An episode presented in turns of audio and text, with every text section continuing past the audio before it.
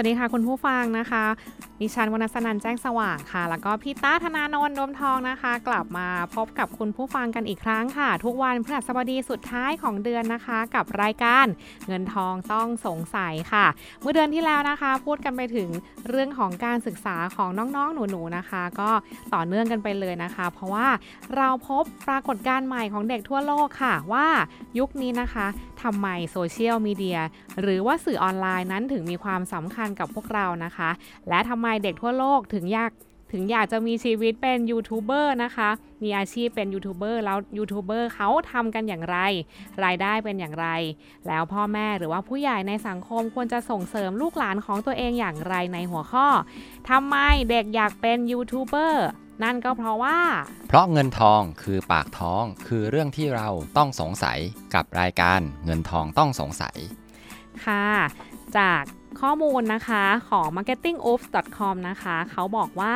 ผลสำรวจกลุ่มเด็กไทยนะคะ ระหว่างอายุ 7 ปีถึง 14 ปีนะคะจำนวน 4,050 คนค่ะ จากทั่วทุกภูมิภาคของประเทศเลยนะคะ โดยเฉพาะ กลุ่มนะคะ โดยกลุ่มบริษัท a d e c o นะคะ เปิดเผยผลสำรวจค่ะอาชีพในฝันของเด็กไทย ประจำปี 2563 นะคะ ก็พบว่า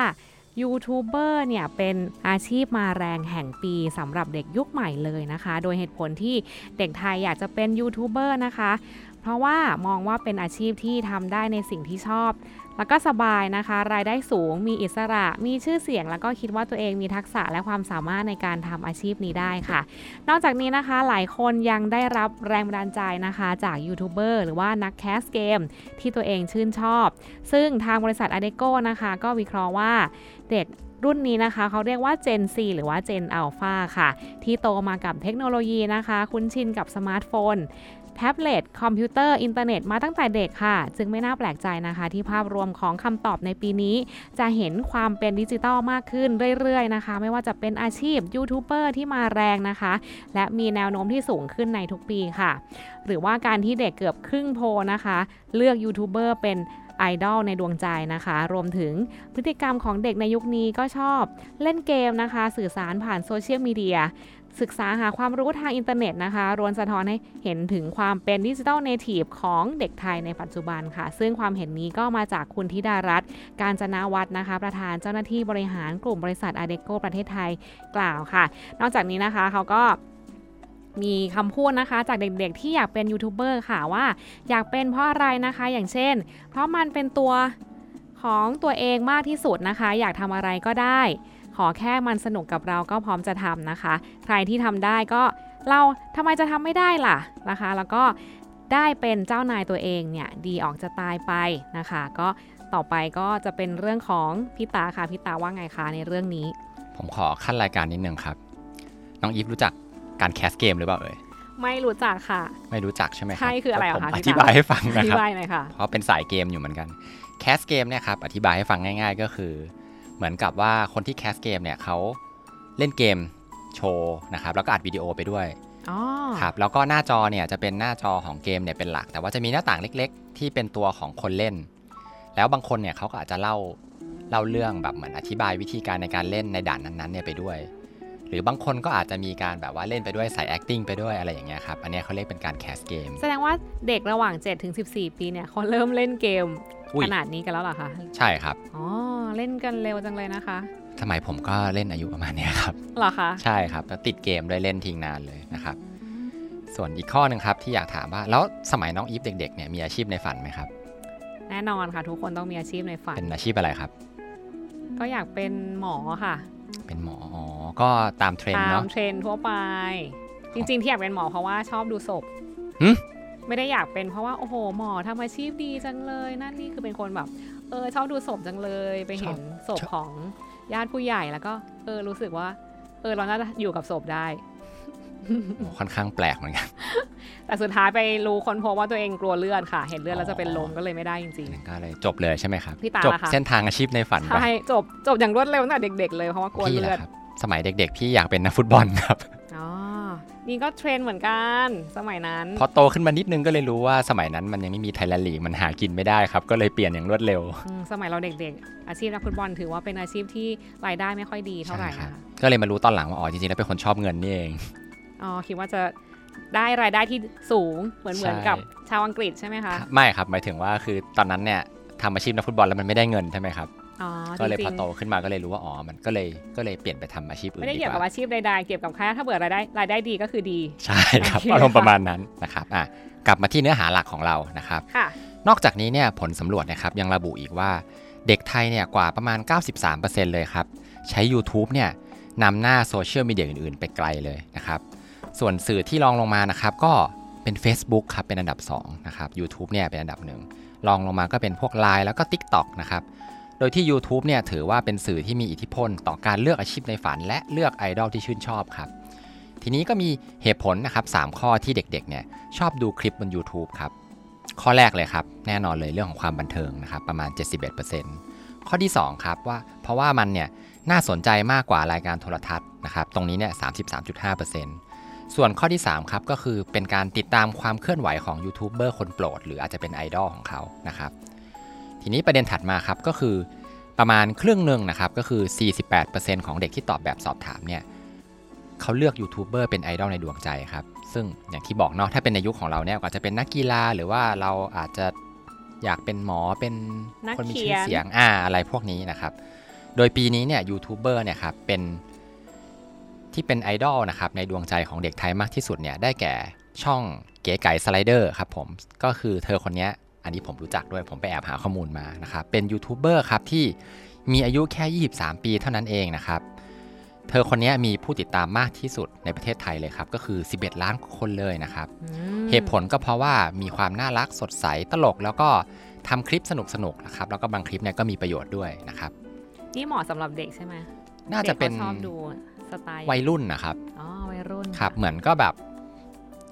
ผมไปแอบแอบๆดูบ้างแต่ผมก็ยังงงๆอยู่เหมือนกันว่าคอนเซปต์เป็นยังไง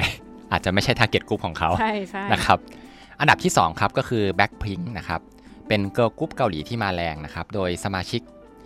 ในวงที่เป็นที่ชื่นชอบของน้องๆ มากที่สุดเนี่ยก็คือลิซ่าครับ อันดับที่ 3 ครับ ได้แก่แป้งนะครับ คุณแป้งอ่าอันนี้ชื่อช่องว่าอะไรเอ่ย Zbing Z ซีบลิงซีนะครับ ไม่แน่ใจว่าอ่านถูกหรือเปล่านะครับ ก็คือจะเป็นยูทูบเบอร์แล้วก็นักแคสเกมนะครับ ที่มีโพลติดอันดับมา 3 ปีซ้อนแล้วนะครับ อันดับทีสี่ 4 ครับก็คืออันนี้น่าจะรู้จักกันดีเป็นศิลปินเกาหลีครับวง BTS แล้วก็อันดับ 5 ครับ ก็ชื่อว่า CGGG ครับ เป็นนักแคสเกมฟรีไฟชื่อดังนะครับ ก็สำหรับช่องอันดับ YouTube นะครับ ที่เด็กไทยให้ความนิยมมากที่สุดครับ ก็คืออย่างที่บอกไปครับ ก็คือช่องเก๋ไก่สไลเดอร์นะครับรองลงมาเนี่ยก็คือช่อง Zbing Z นะครับ แล้วก็ GC CGGG นะฮะแล้วก็ UDIE นะครับ เป็นช่องแคสเกมเนี่ยไม่แน่ใจว่าอ่านชื่อถูกหรือเปล่า ต้องขออภัยด้วยนะคะ ถ้าอ่านใช่ผิดครับ เพราะว่าเราอาจจะอายุล้ำเกินมาไกลแล้วนะครับ ส่วนอันดับ 5 อันนี้รู้จักครับบี้เดอะสกาอ่ารู้จักเหมือนกันค่ะ ครับผม ก็เหมือนกับเด็กคนหนึ่งนะคะที่เหมือนทางอเมริกาเนาะเขาก็จะน่าจะเป็นต้นกำเนิดของ YouTube นะคะ หรือว่าโซเชียลมีเดียหลาย ๆ อันนะคะ ก็มีเด็กคนหนึ่งค่ะ ที่เขารีวิวในเรื่องของตัวเองนะคะ เรื่องของของเล่นของตัวเองนะคะ จน โด่งดังนะคะ มีคนติดตามถึง 17 ล้านคนนะคะ ส่วนใหญ่ก็จะเป็นการรีวิวของเล่นเนี่ยแหละค่ะ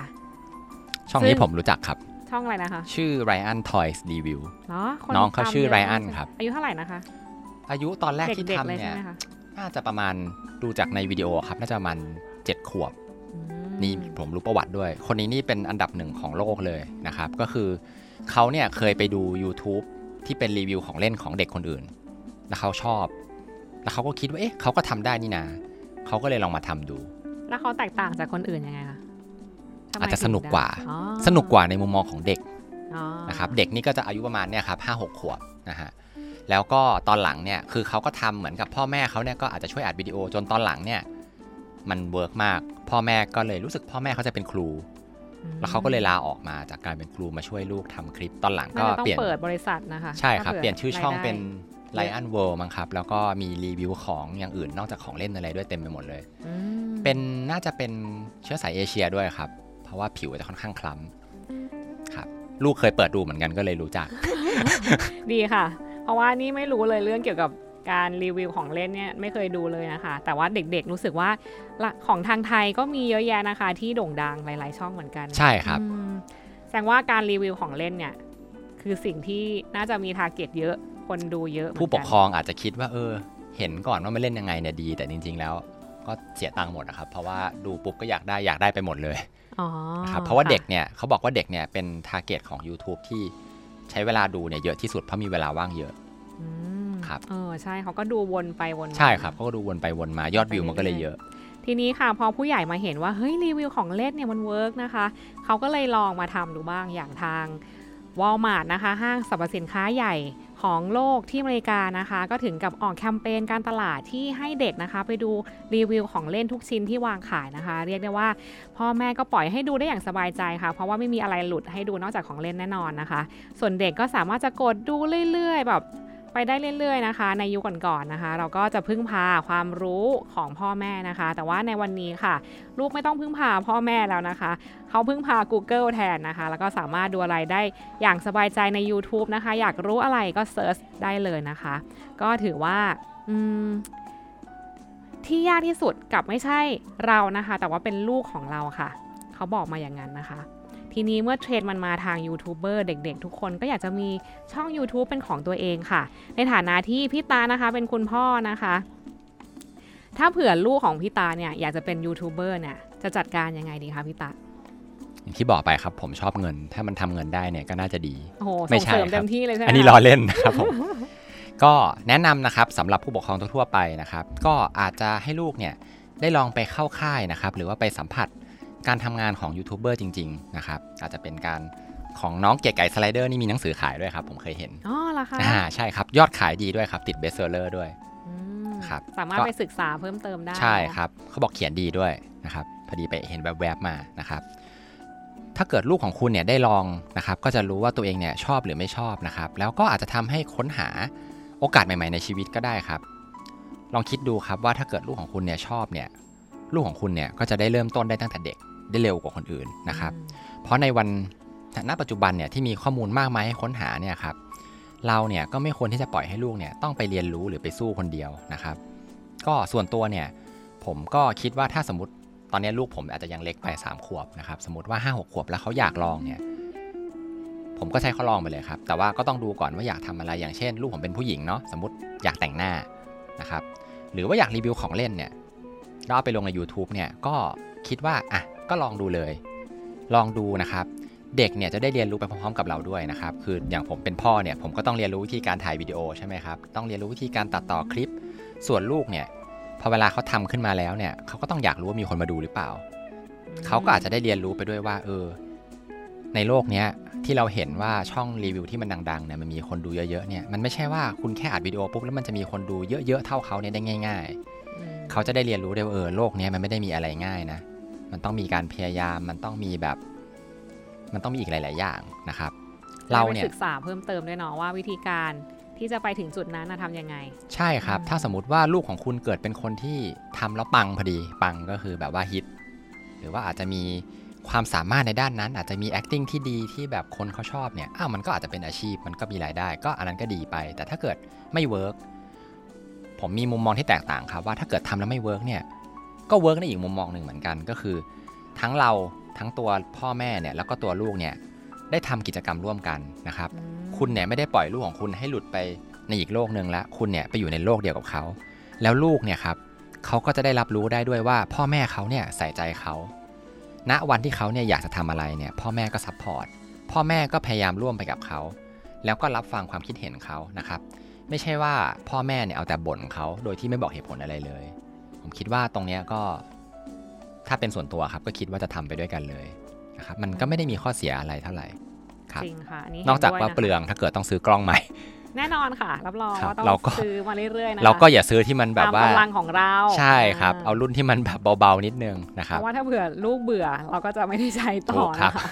ถูกต้องเลยมีสิทคธิ์เหรับมือนกันที่ลูกจะเบื่อนะคะครับ ทีนี้ถ้าเราพร้อมที่จะส่งเสริมลูกหลานนะคะ ให้ เขาได้ทำในสิ่งที่เขาชอบที่เขาใฝ่ฝันนะคะ เรามาดูกันว่ายูทูบเบอร์เนี่ยถ้าเป็นแล้วเนี่ยจะได้อะไรนะคะ จากสิ่งที่ดีที่สุด 7 อันดับนะคะ หากได้เป็นยูทูบเบอร์ค่ะ ที่ 1 แน่นอนนะคะก็คือได้ใช้ความคิดสร้างสารรค์ค่ะ เพราะว่าคุณก็จะได้ทำคลิปเจ๋งๆ ที่คุณต้องการนะคะ 2 ค่ะ มีชื่อเสียงค่ะแน่นอนนะคะ ถ้าเผื่อช่องเราดังหรือว่าปังนะคะ ก็จะมีคนรู้จักเรามากมายนะคะ ข้อ 3 ค่ะ ได้แสดงความเป็นตัวตนของตัวเองนะคะ อยากจะทำคลิปอะไรตามใจตัวเองก็สามารถทำได้เต็มที่เลยค่ะ ข้อ 4 นะคะ มีรายได้ค่ะแน่นอนถ้าเผื่อช่องเรามีคนติดตามเยอะๆนะคะ ก็จะสามารถเป็นอาชีพหลักของเราเผลอพ่อแม่ก็อาจจะสบายไปเลยก็ได้นะคะ ข้อ 5 นะคะก็คือได้ทำงานกับคนเจ๋งๆค่ะ ถ้าเผื่อเราดังเรามีชื่อเสียงแล้วเนี่ย เราก็จะได้ไปเจอคนที่เป็นยูทูบเบอร์ชื่อดังเหมือนกันนะคะ ก็ได้ศึกษาหาความรู้จากเขาได้ไปอีกนะคะ 6 ค่ะ การได้รับการมีตัวตนนะคะไปไหนก็มีคนทักนะคะ มีคนรู้ว่าไลฟ์สไตล์ความชอบของเราเป็นอย่างไรค่ะ7นะคะสำหรับยูทูบเบอร์สายท่องเที่ยวนะคะ แน่นอนก็จะได้ท่องเที่ยวไปยังสถานที่ที่หรูๆ cool ๆหลาย ๆ แห่งเลยค่ะ ครับทีนี้ถ้าเกิดว่าเราจะแบ่งเนื้อหานะครับที่คนไทยเนี่ยชอบเข้าไปดู YouTube นะครับหรือว่ายูทูบเบอร์เนี่ยเขาชอบอะไรกันบ้างนะครับก็ 63%ครับเยอะสุดเลยก็คือเป็นเพลงนะครับอันนี้อาจจะรวมถึงที่เขาเปิดทิ้งเอาไว้ด้วยนะฮะ61%ครับเป็นคอนเทนต์ที่ให้ความบันเทิงอันนี้ก็แน่นอนนะครับ60%ครับก็คือไปดูหนังนะฮะ53%ก็คือเป็นเพลงสากลหรือว่าเป็นเพลงต่างชาติครับส่วนตามมานะครับติดติดกันก็คือ 46%ครับเป็น คอนเทนต์ประเภทที่แบบตลกขบขันเบาสมองอันคนี้รับคนไทยน่าจะชอบใช่ครับมากๆส่วนเรื่องนะคะรายได้คอนเทนต์เนี่ยครับของยูทูบเบอร์ต้องบอกเลยครับว่าดีไม่แพ้อาชีพอื่นๆเลย หรืออาจจะดีล้ำหน้าไปด้วยนะครับใช่ไม่ว่าค่ะจะแบบเป็นหมอเป็นนักลงทุนเป็นนักร้องนักธุรกิจอะไรพวกเนี้ยครับ เรามาดูกันเลยดีกว่านะครับ อันนี้จะเป็นข้อมูลมาจากอ่าเพจลงทุนแมนนะครับ รวมเพจและยูทูบเบอร์ชื่อดังในยุคนี้นะครับนำมาด้วยบี้ The Ska ครับ เมื่อกี้ที่ผมบอกไปอันนี้รู้จักนะครับ รายได้ในปี 62 ครับ 40 ล้านครับโอ้แล้วก็น้องเก๋ไก่สไลเดอร์เมื่อกี้นี้นะครับ ปีที่แล้วครับ 50 ล้านครับ ถัดมาครับเป็นเอ่อช่องข่าวครับ The Standard นะครับรายได้นะครับก็จะสูงกว่าคนอื่นหน่อยก็คือ 143 ล้านนะครับ ตามมาด้วยเอ่อ Good Day นะครับ Good Day Officer ก็คือเป็นช่องของเสือร้องไห้ติดนะครับตามตลอดค่ะ ช่องนี้หนึ่งหนึ่งร้อยหกสิบหกล้านครับผม แล้วก็วงในครับบริษัทวงในนะครับ อันเนี้ย ประมาณ 400 ล้านเลยนะครับ อีกอันหนึ่งครับ เป็นเพจที่ชื่อว่า Starving Time นะครับ อันนี้จะเป็นเรื่องน่าจะรู้สึกจะเกี่ยวกับอาหารรีวิวอาหารนะครับ รายได้ครับ 87 ล้านนะครับ ถัดมาครับเป็นช่องอาปันโปรนะครับ อันนี้รายได้ 97 ล้านนะครับ แล้วก็อืมอันนี้ชื่ออ่านยากนิดนึงนะครับ Sell Here นะครับ ก็คือมีขายที่นี่นะครับ 99 ล้านนะครับผม โอ้โหรายได้เยอะมากเลยนะคะ ใช่ครับ ยิ่งถ้าเปิดทำคนเดียวอย่างน้องเก๋ไก่สไลเดอร์เนี่ยเนาะ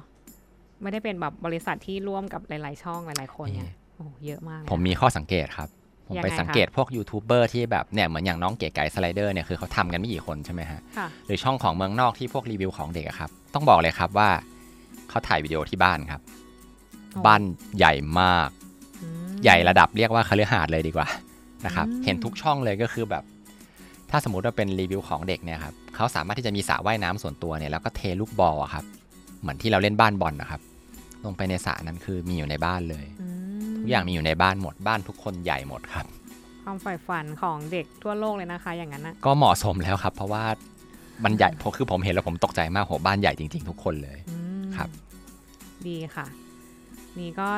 ขอสรุปเลยละกันนะคะว่าในโลกของยุคโซเชียลมีเดียเนี่ย ความมีชื่อเสียงและการทำงานนะคะ ก็สามารถทำงานได้ง่ายขึ้นจากทั่วโลก โดยที่เราสามารถทำงานคนเดียวในบ้านคนเดียวด้วยนะคะ แล้วก็ด้วยกล้องตัวเดียวด้วยนะคะ แต่สิ่งหนึ่งที่สำคัญที่คุณพ่อคุณแม่จะต้องปลูกฝังในอนาคต ซึ่งเราเคยบอกไปแล้วเมื่อตอนที่แล้วนะคะว่า ทักษะที่สำคัญของเด็กๆในยุคนี้ ไม่ใช่ความรู้ด้านวิชาการแต่เพียงอย่างเดียวแล้วนะคะ แต่เป็นทักษะในการใช้ชีวิตการสื่อสาร และความคิดสร้างสรรค์ค่ะ ซึ่งก็หมายรวมถึงทักษะที่ยูทูบเบอร์หน้าใหม่ในอนาคตทุกคนนะคะจะต้องมีด้วย แล้วพบกันใหม่ในสัปดาห์สุดท้ายของเดือนหน้า ไม่ว่าจะเกิดอะไรขึ้นค่ะ รับรองว่ามีเรื่องให้น่าติดตามฟังอีกมากมาย และความสงสัยของเราจะไม่มีวันหมดอย่างแน่นอน เพราะว่า เพราะเงินทองคือปากท้องคือเรื่องที่เราต้องสงสัยกับรายการเงินทองต้องสงสัย อย่าลืมติดตามพวกเรานะครับทางช่องพอดแคสต์ด้วยตอนนี้เรามีในทั้ง Spotify แล้วก็ b l o g d i t แล้วนะครับ และในอนาคตถ้าสมมติมีใน YouTube ด้วย เดี๋ยวเราจะมาบอกให้ทราบกันอีกทีหนึงอืมดีเลยนรับค่ะสำหรับวันนี้ สวัสสวัสดีดีครัค่ะบ